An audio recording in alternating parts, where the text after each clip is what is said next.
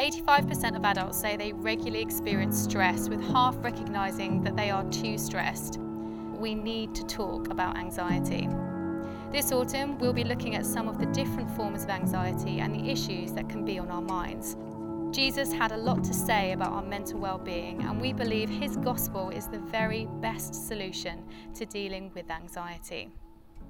Throughout my teenage years, getting stuck just watching porn and the addiction that that had, I think, especially as a girl, it's not something that's talked about. I think as guys, it can be a jokey and it's not uh, awkward to talk about. But as a, a girl, I think you take on that shame and the just you just want to hide it and you want to bury it and you want to bury it. And I think it it just caused me to be so anxious in my relationships, my family, just um, even in myself. A lot of my friends were uh, doing, doing similar things to me, but it was never talked about. Porn wasn't just a, it was never talked about within my girls' kind of friendship. Um, I think even within um, like Christian circles, even growing up, you know, within the church myself, it was still always talked about as a guy's mm. struggle. Yeah. Like guys yeah. struggle with lust and and and those kind of things, and girls might struggle with some other stuff. Mm. So then, if you were a go- you know if Definitely. you were or are a girl who's struggling with with lust and kind of all, lots of the things mm. that go mm. with that, and feeling tempted in different ways or doing different things, I think it w- there was that added thing because yeah. it was like, but this is a guy's problem. So what's yeah. going on with you? Are you like, yeah. you know? And I think that was even hard coming. I think coming back to church and being quite an open book and not feeling like I needed to hide anything anymore but still feeling like that was something that the guys talked about within church and that it needs to be something that's addressed and something that's talked about. And the more women speak about it and talk about their struggle, the more others are going to be able to say, hey, do you know what, I really struggle with that. April, how was it for you? Obviously, having the background that you had, so you're now married, aren't you? I am now married, yeah. yeah. and having to bring that whole story yeah. and that whole situation that happened to you, yeah. how did that play out for you? I was interesting when you were saying that, it's like speaking it out, because um, obviously the first incident I had, um, I had something that I remember when I was like five, and then I had something I remember when I was like 12. That was that went on until I was 17 with a particular man, and um, someone prayed for me, and they said there's been a there's a real like they were like, "You've really been silenced," and it was true. It's true. You are, especially when you've been groomed. That's what that is what it's called. When you're groomed and stuff, you are silenced. And so, for a long time, it, it, did take a while to really talk about it and to process all different things that happened, not just like one incident. One of the turning points was doing redemption at church, and I've described to like non-Christian friends. I've said it's like group therapy. Um, and, it's, and that was amazing. I've had therapy before. I was on antidepressants for like six years, and I've been off them now for over a year because of redemption. Having a group of people that before, I don't think I'd met anyone that was in my group before, and so you could just be completely open.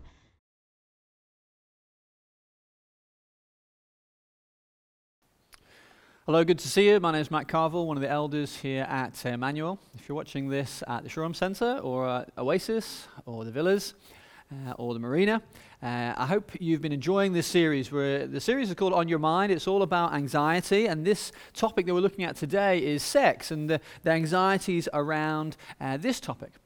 And when we look around our culture, I think in one sense it's not surprising that there is anxiety, worry, stress, disappointment, shame, and guilt even when it comes to this topic because all around us all the time, culture is sending us very confused and even conflicting messages about sex and what it is and what it's about and its importance to us. Sex is something that's very uh, prevalent uh, in the media uh, that we consume, the things that we see on our screens, and uh, you don't. You just have to, you know, look at statistics uh, uh, about pornography use to see how accessible it is and how desiring, desirable it is, and it's it's all around us all the time. And so, in one sense, we get the impression that in our culture, sex is God, sex is everything. But in another sense, because of that explosion of the internet and social media, we're overexposed to it. And actually, it's, it's reduced sex down, it's, it's become something that's disposable. There's no sacredness to it, there's no mystery about it. And that's certainly the case for young people who are learning about sex uh, from porn that's easily uh, available. And there's no mystery about it. There's nothing hidden about it. It's, it's, we're overexposed to it as a culture. So is it God or is it disposable?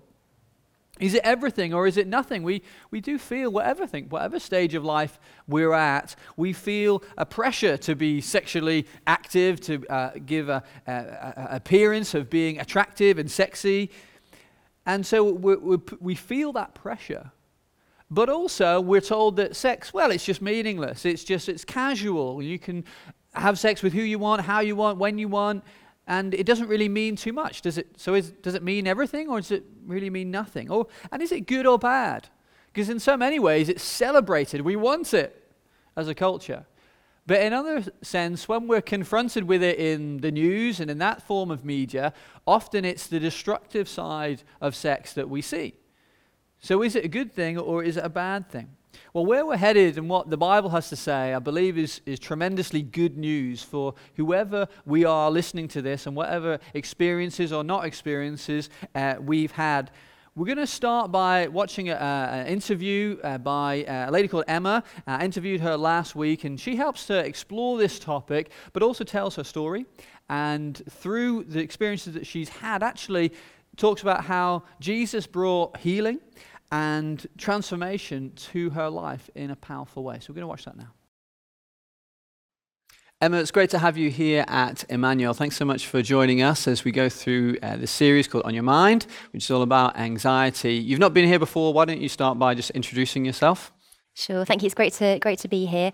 Um, so I'm Emma. I'm from Beacon Church in Brixton, South London, um, led by Owen Hilton, and my husband's on the eldership team there got three kids, and at Beacon, I lead the pastoral care team, which I absolutely love.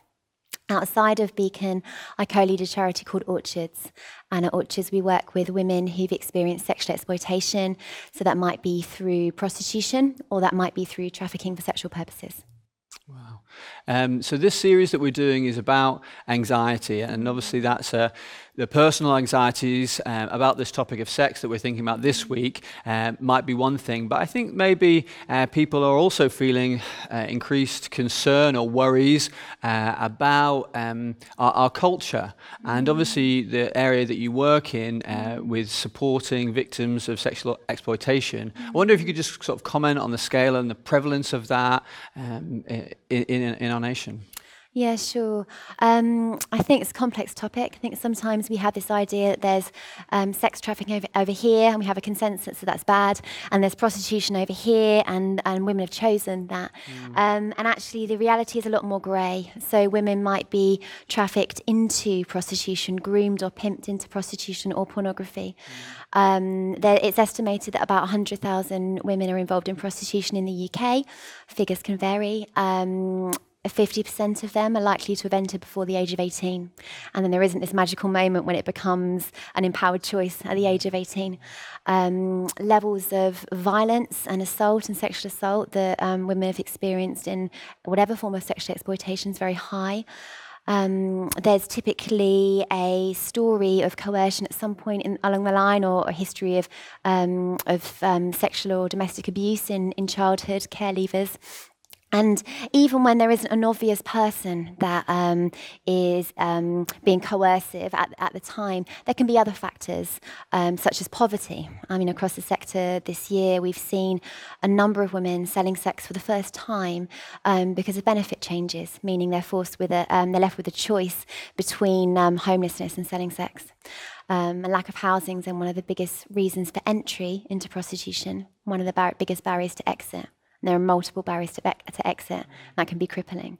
So at Orchards, we provide safe housing linked to a local church. Um, it's one bed flats because we're looking to move people towards independent living. And then we have support plans that look at those other um, barriers to exit, so um, debt support employment and training. And, and obviously, in this series, you're looking at anxiety and mental health. And for women who've experienced sexual exploitation, trauma is inc- incredibly um, pronounced. So things like flashbacks, anxiety attacks, um, post traumatic stress disorder, um, very common. Um, the stigma from unhelpful labels like prostitute can stick with someone, and they're left thinking, I'm worth nothing more. And so we also provide um, weekly counselling sessions with a Christian counsellor who specialises in sexual trauma. Wow. And that's one aspect of, I suppose, the destructive power of sex and uh, how it's played out in our society. Um, think, thinking more widely as well, do, do, you think do you think we are, are living in a in a time where our, our society and culture is more sexualized? Uh, what what do you think are the, the, the drivers behind that, and and how do you think that's um, affecting people's anxiety and the way they think about uh, this mm, topic? Sure.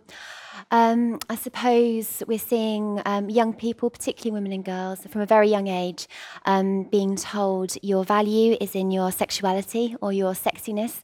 Um, and this, by the way, is what that looks like. Um, but then, conversely, if um, a girl in particular does anything, it behaves in a way that's in line with that identity, we then start to label, and that can internalize that message of, you know, this is who you are, you're worth nothing more. And actually, that's not new. But I think what we are seeing now is that these things are playing out differently in social media. Um, so um, we're seeing things like um, upskirting, taking um, an image um, up somebody's skirt and posting it online, um, revenge porn, posting in intimate photos or videos online, and some and the, the the threat of the shame from that sometimes results in suicide um, porn increasingly prevalent, um, increasingly available at a very young age, you know, through porn apps, and that can just, um, start to distort um, people's image of um, of themselves um, and and it can start to affect people's experiences of intimacy. But we're also seeing widespread pushback on these things on social media. So things like hashtag MeToo campaign or um, the media attention that the um, the lads chat in in um, issue in Warwick. I'm not sure if you heard about that, but that that that kind of thing. And, and it is also worth mentioning that although in the main we look at things like Me Too, um, the it, we are talking about male um, perpetrators, female victims. The, the issue is a lot more complex than that, and we, we know that, don't we? Um, um, we we're seeing increasingly girls um, struggling with, with porn. That's not an uh, exclusively male issue. Um, that men might be struggling with body image. Um, or self harm, or may have experienced sexual abuse. And also, sexual abuse can happen in a same sex context. Um, so, it's important to be aware of, of, that, that it's, uh, it's a lot more nuanced than, um, um, and, and it's not as black and white as we sometimes might think. Mm-hmm. mm-hmm. Yeah, and I think you, you, you, touched on it there really. Often, uh, when this topic of sex uh, hits hits the news, as it were. It's it's to do with all the, these negative things: sexual harassment, sexual uh, assault, and um, as you say, with the, the Me Too movement. I'd, I'd, just like to ask you to, uh, to share your something, your story, mm. and uh, your experiences, and, and how they have uh, affected you, affected the way you, you have thought about things, thought about this topic, uh, maybe affected your anxiety as well. Could you just share your experiences as well? Yeah, sure. Um, I think it's probably important to say that I'm acutely aware that uh, my experiences are very mild compared to um, a lot of the women I might have supported pastorally or certainly at, um, at Orchards. I think it's important to acknowledge that. Um, but those aren't my stories to tell. So um, I suppose for me, um, I, I, I, I, grew up an atheist. I, um, I became Christian when I was 20. I'm now 36. Um, my first sort of Me Too type experience, if you like, um, I was probably 13, but I would have looked a lot younger than that. Um, and I remember being out shopping with a friend of mine, um, and a grown man came up to me and he said, I bet you haven't been broken in yet. I'll break you in. And I remember feeling quite scared, quite disgusted, um, but I also knew what he meant. And I went to a girls' school in secondary school, um, but I was bullied during that time. So I left thinking there was something fundamentally wrong with me. And then at sixth form, I went from being in an all girls school to an all boys school. They let a handful of girls in. And so I went overnight from being one of the least popular people I knew to one of the most popular people I knew based on ratio. And I was, ex- I was surrounded by guys whose view of girls up to that point had been shaped by porn. Um, and I was exposed to quite a lot of porn when I was at sixth form. I wasn't into it myself, but what it did do was start to view, um, start to shape my view of um, what it meant to be a woman and um, what it meant to be um, sexy. And I was constantly um, um hearing guys rate um, girls in terms of their body parts, best this body part, best that body part, and I knew exactly where I was in all of the lists because they told me. Um, and my values started to become so skewed that after two years, I could check out girls quicker than most of my male friends, not because I was attractive, but because I was comparing myself part by part. And um, and um, during that time, um, I was in relationships, and I remember one time um, a friend of my boyfriend told me that my boyfriend had cheated on me. And when I was upset, he, he forced himself on me. And I didn't fight, actually. I just kind of zoned out because it was easier to just kind of go numb. And I stayed numb. Um, I stayed numb for, for a couple of years and um, I had an eating disorder that was completely out of control. Um, I really didn't care what happened to me. And, and then when I was 20, in my second year at uni, after a series of events of Jesus pursuing me, really, I got filled with the most amazing love I'd ever experienced. And I started, um, after I asked Jesus into my life, and I started the process of changing. But in terms of Me Too type things, nothing, well, not much immediately changed. So, like many girls and many women um, from my early teens to mid 20s, I was constantly being beeped at when I was out and about, having people um, make comments about how I looked or things they wanted to do, maybe just being instructed to smile, being followed home. Um, I've literally no idea how many times I've been groped by random men on public transport or just out and about. Um, on several occasions, I've had men masturbate in front of me on public transport when I've been um, when I've been out and about, um, and I've had a few occasions where a situation has flipped, and um, I've had to fight my way um, myself away from somebody who didn't stop when I said no. Um, and so that was my um, that was my experience, even for the first few years of being Christian. Wow! Yeah. Wow! So, d- tell us and describe to us how being a Christian and how uh, God brought about some healing and change in your life. I think it was a mm. process for you, wasn't it? It took, yeah, took some time. Yeah. Um, so I think this didn't come up for me until I'd been Christian for maybe four years, um, as I was 24. And all of a sudden, the feelings, the parts of me that had been numb, started feeling. And I felt really, really angry. So I remember being out for coffee with a female friend of mine, um, but all I could see was a guy on top of me. And I remember just in, inwardly screaming, get off. I remember being on the tube and seeing guys look at porn and wanting to punch them, but I didn't. and um, I remember saying, God, why is this coming up now? It wasn't bothering me. Why is it coming up now? And I heard him say um, I'm bringing it up because I want to heal you. And so, um, for a period of time, I met with a couple of women from my church. It's a different church. Um, and we prayed. And I forgave the guys that hurt me, not because that meant it was okay, because it's not okay. I think we have to be very clear about that. Um, but because God asked us to forgive, and also in surrendering that part of me to Him, He was able to come in and, and heal me.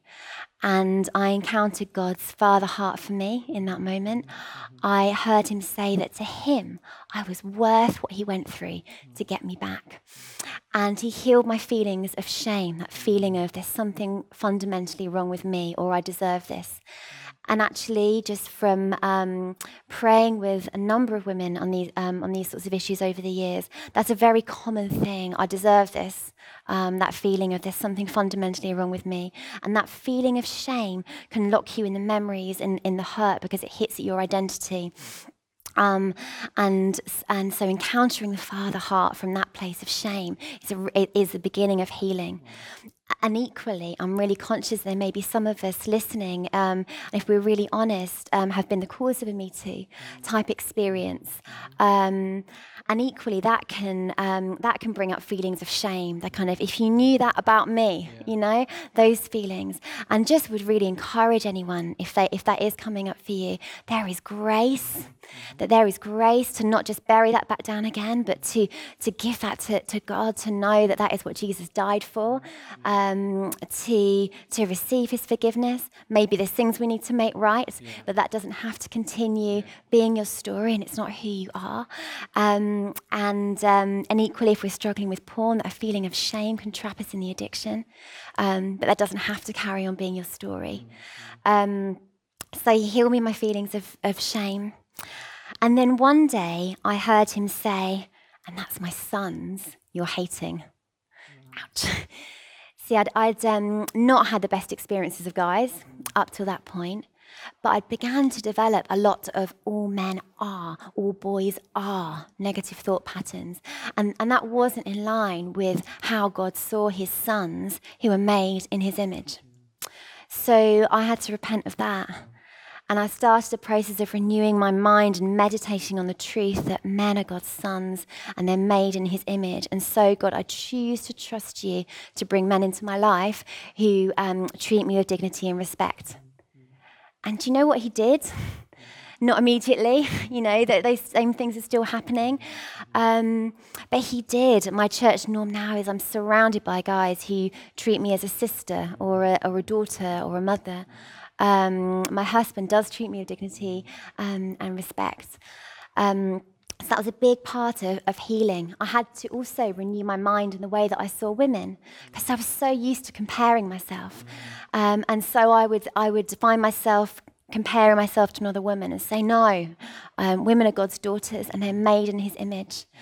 Because you made me, I am I'm, I'm special, I'm valued, and so is she, and so I bless her. So, renewal of the mind in terms of how we see ourselves, because we can take on um, um, that can affect our identity and how we see each other. It's a big part of healing. And then finally, in terms of um, anxiety, I think sometimes when we look at these stories, and it's important to hear the stories because I think there's stories that haven't been heard, and it's important that we hear them, that we don't shy away, that we hear them, and we start to say that is not okay, because then and then we start to bring we start to bring change. But also, if we've had Me Too type experiences, um, we need to hear, but we need to be aware that we're not spending hours online, almost meditating on the stories, because we can then start to be overwhelmed by the darkness um, um, rather than being overwhelmed by the one who overcame it. And so, as we're looking at these, um, these stories, and Me Too highlighted an issue but it didn't show us how to um, navigate them to a place of healing or restoration. So we acknowledge them and then we look back to, to Jesus, knowing that wherever we're coming from on these issues, that his love is enough, that his grace is enough, and that there is deep healing available in him. Oh, that's absolutely fantastic. Thank you so much just for sharing Pleasure. your story and know it'll be a real uh, help and encouragement to many. So thank you very much. Pleasure. Thank you for having me. It's a powerful truth what Emma was talking about there men as sons and women as daughters of God, being children of God. You see, when sex, as it so often is in our culture, is a commodity, something that's selfish, selfishly consumed, it dehumanizes. And actually, what's key to having clarity on this and actually breaking free from anxiety around this subject is actually knowing who we are in God.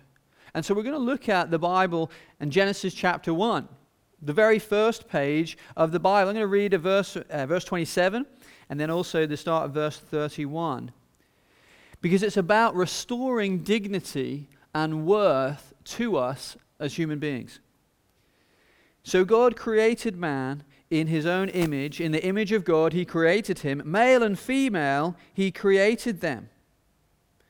And he goes on to say, And God saw everything that he had made, and behold, it was very good.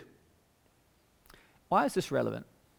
How is this helpful when we're talking about anxiety and we're talking about sex? Well, the truth is that the anxiety, the stress, the worry, the doubt, the insecurity that we feel around this topic is actually not so much to do with the, the physical things that happen or don't happen in our lives but how we interpret that and what that says about who we are. Identity is the real issue here. And maybe that's a surprising way to you for me to approach this, because as a, as a church pastor, and you come to a church to hear talk about sex, you're probably expecting us to go to all the moral uh, commandments in the Bible and, and come with a message that, well, if we see all these destructive habits in our culture, if people were just a bit better behaved, then everything would be okay. And we wouldn't have these anxieties, we wouldn't have these problems. And of course, the Bible does have much to say about the, the, the designed by God place for sex in a marriage between a man and a woman. And of course, that is part of it. But I think when we're approaching it from the anxiety angle, we have to think about it a little bit differently because the truth is there are many people and many people watching this who have tried with all their heart to be obedient to what God says about sex and are married and have God at the center of their marriage, but yet sex and their sex life is still a source of anxiety and, and worry. And that's real. And that's what many, many, if not all of us, experience. Why is that? Why is anxiety around the subject something that we all experience? It's because about it's because of what it says about who we are as people.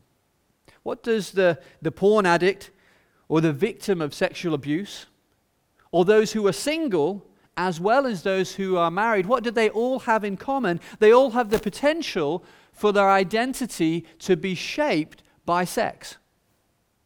Let me unpack that a little bit. For the porn addict, maybe they've, they've, they've, they've got into it because of the excitement, the fantasy of, of that experience, but it, well, how's it left them?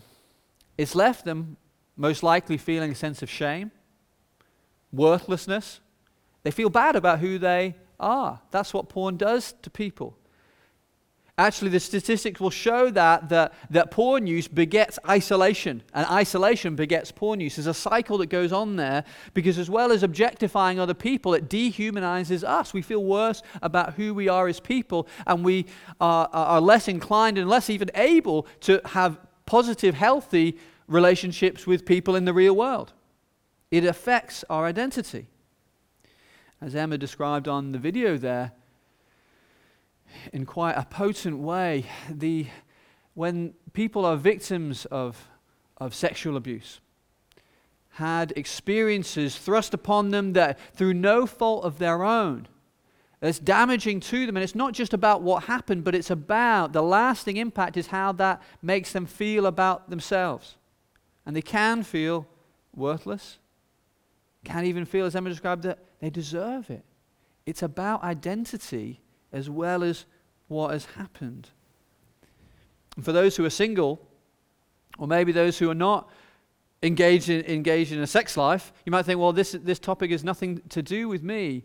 But when we're in a culture that prizes sex so much and, and suggests that to be fully human is to be sexually active, of course, when you're not in a relationship or when sex is not a part of your life, you feel desperately that you're missing out, not just because it's some experience, but because what that says about you. I'm worthless, or I'm not loved by someone else, or I'm rejected even. I'm less of a person. That's how it can leave us, making us feel. And again, for those who, who, who are married, and maybe good Christian marriages in this church, but sex life is not perfect because we live in a broken world and we're broken people, and that, that always inevitably happens. But it's not just about what does or doesn't happen in the bedroom, it's about what's happening in here. And husbands and wives can feel like a failure and feel like this is not, this is fundamentally something wrong with me. We interpret it personally on a deep level because sex is always communicating something to us. And we're, people are meaning makers. We make meaning, we, we see meaning in everything that happens. We can't help that. And so when it comes to sex, the danger is that these ideas and these thoughts and these things that happen to us and ways we feel about ourselves, they have the power to define us. And we link our sense of self worth and dignity to those experiences. Because we're all hungry for meaning. And what's going on in our hearts is constant questions about our worth and dignity. Am I worthy of love? Am I valuable? Am I desirable? Am I lovable? Am I enough? And we look to something like sex for an affirming experience. And it, that can, so that can lead us to all sorts of crazy things. It can lead someone to abandon their family, happy family, it seems. And we think, why do they do that? It's because those deep questions are so important to us that if we feel starved of affection, if we feel starved of affirmation, we'll look for it whenever and wherever else we can get it. They are deep and powerful questions, and it's the same motivation that causes someone to leave their family and it causes others to just have their head turned as they walk down the street or flirt with someone at the office. We all fall short in this because we have hearts that long for these questions to be answered and we look to sex to answer them rather than look to God. And so that's why I've directed us to Genesis chapter 1 to look at this topic of what God says. Three things we're made in the image of God. We're created male and female. And thirdly, that God says it's very good. It's an identity that we have to and we need to and we must receive from God. Because if we don't receive this from God, we will go out into the world and try and earn our identity that we are valuable. You see, our culture uses sexual experiences uh, as like a, a barometer of our worth. Where am I there? No, no. God says you're intrinsically valuable to Him because you are made in His image. You're not an accident. You see, without God, we're just here by chance. We're just an accidental product of the way life is. Where does that leave us? Of course, there's no intrinsic value there, so we have to go out and search for value and search for meaning and, and search for affirmation. And of course, it leads us to do the things that our culture is doing all around us. But God's, and the Bible says a very different story. No, I have made you, and I've made you in my image. What higher sense of dignity and worth could there possibly be other than the God who made everything? And he said, I've, I've reflected myself in you. You are valuable to God. God has eternal dignity and worth, and he's reflected himself in you. You have dignity and value and worth, and you're affirmed in who you are just because God has made you. And He has made you to be fruitful. And He's made you for purpose. Not to f- stumble around through sexual experience to find a meaning and purpose. No, He's given it to you. He's made you to build a legacy that lasts. And also, He's made people to be reflective of Him as a community as well. And that's what we see now through Jesus Christ in the church that a community shaped by who we are in God, as Emma was describing there, that we can treat others, one another, with dignity and respect because we see each other with a new perspective. You are made in the image of God, I'm made in the image of God, and we, there's, there's respect and there's dignity that comes from that. Our culture might define, we might define one another by our sexual experiences, but in the church, it doesn't matter if you're single or you're married.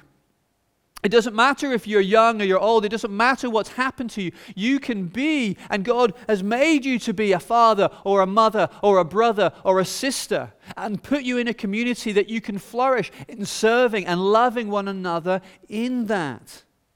That's what part of what it means to be made in the image of God. That is much more important. The one thing that the Bible says in Genesis chapter 1 is not good is not good for man to be alone. It doesn't want us to be alone. It wants to be in community to express that love that he has overflowing in his creation. But the sexual revolution that we've inherited in our culture has created more loneliness. God puts the lonely in family, says the Bible. The second part is He's created us male and female. And this is so important, especially for us in the time in which we live now, because we are so confused about male and female. And there's many different as- aspects to that, but let me just focus on a couple. When we look to our culture to define what it means to be male and what it means to be female, it's no wonder that that leads us to a sense of anxiety and insecurity because that is constantly shifting. We have a multiple multitude of messages. This is what it looks like to be a man. No, this is what it looks like to be a man. And that's true this week, and it might not be true next week. So, who am I to be? What does it mean to be a man? What does it mean to be a woman?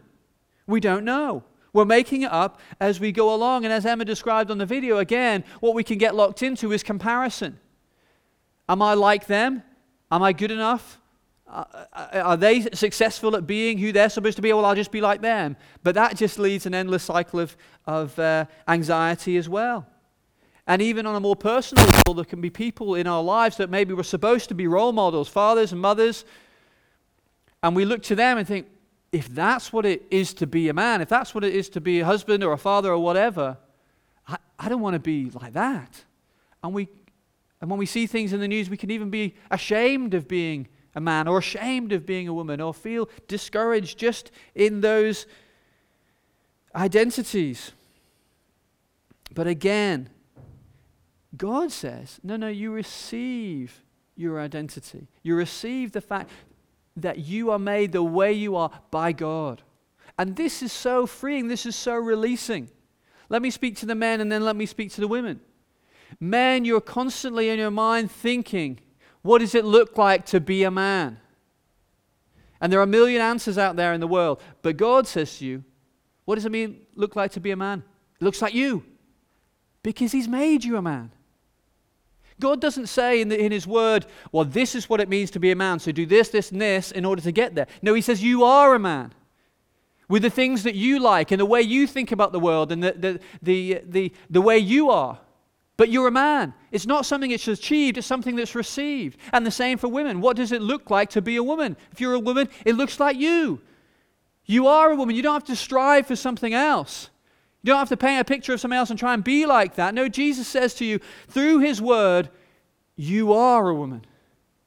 You don't have to strive. You can re- breathe a sigh of relief just as you are. It's received, not achieved in that sense. God is not careless with that. He's deliberate. You're male or female. It's not an accident. It's part of God's design. And He's not careless and He's not cruel. He's not setting us up to fail with these things. He's affirming us in who He has made us. That's what it means to be created in the image of God, male and female. See, so often sin distorts, sin calls into question what God says to be true, and it dehumanizes. God gives us clarity, which brings us freedom. And so, the third aspect of this is that God, in His creative wisdom, He stands back and He says, Very good very good. Who God has made us to be in His image, God is saying, very good.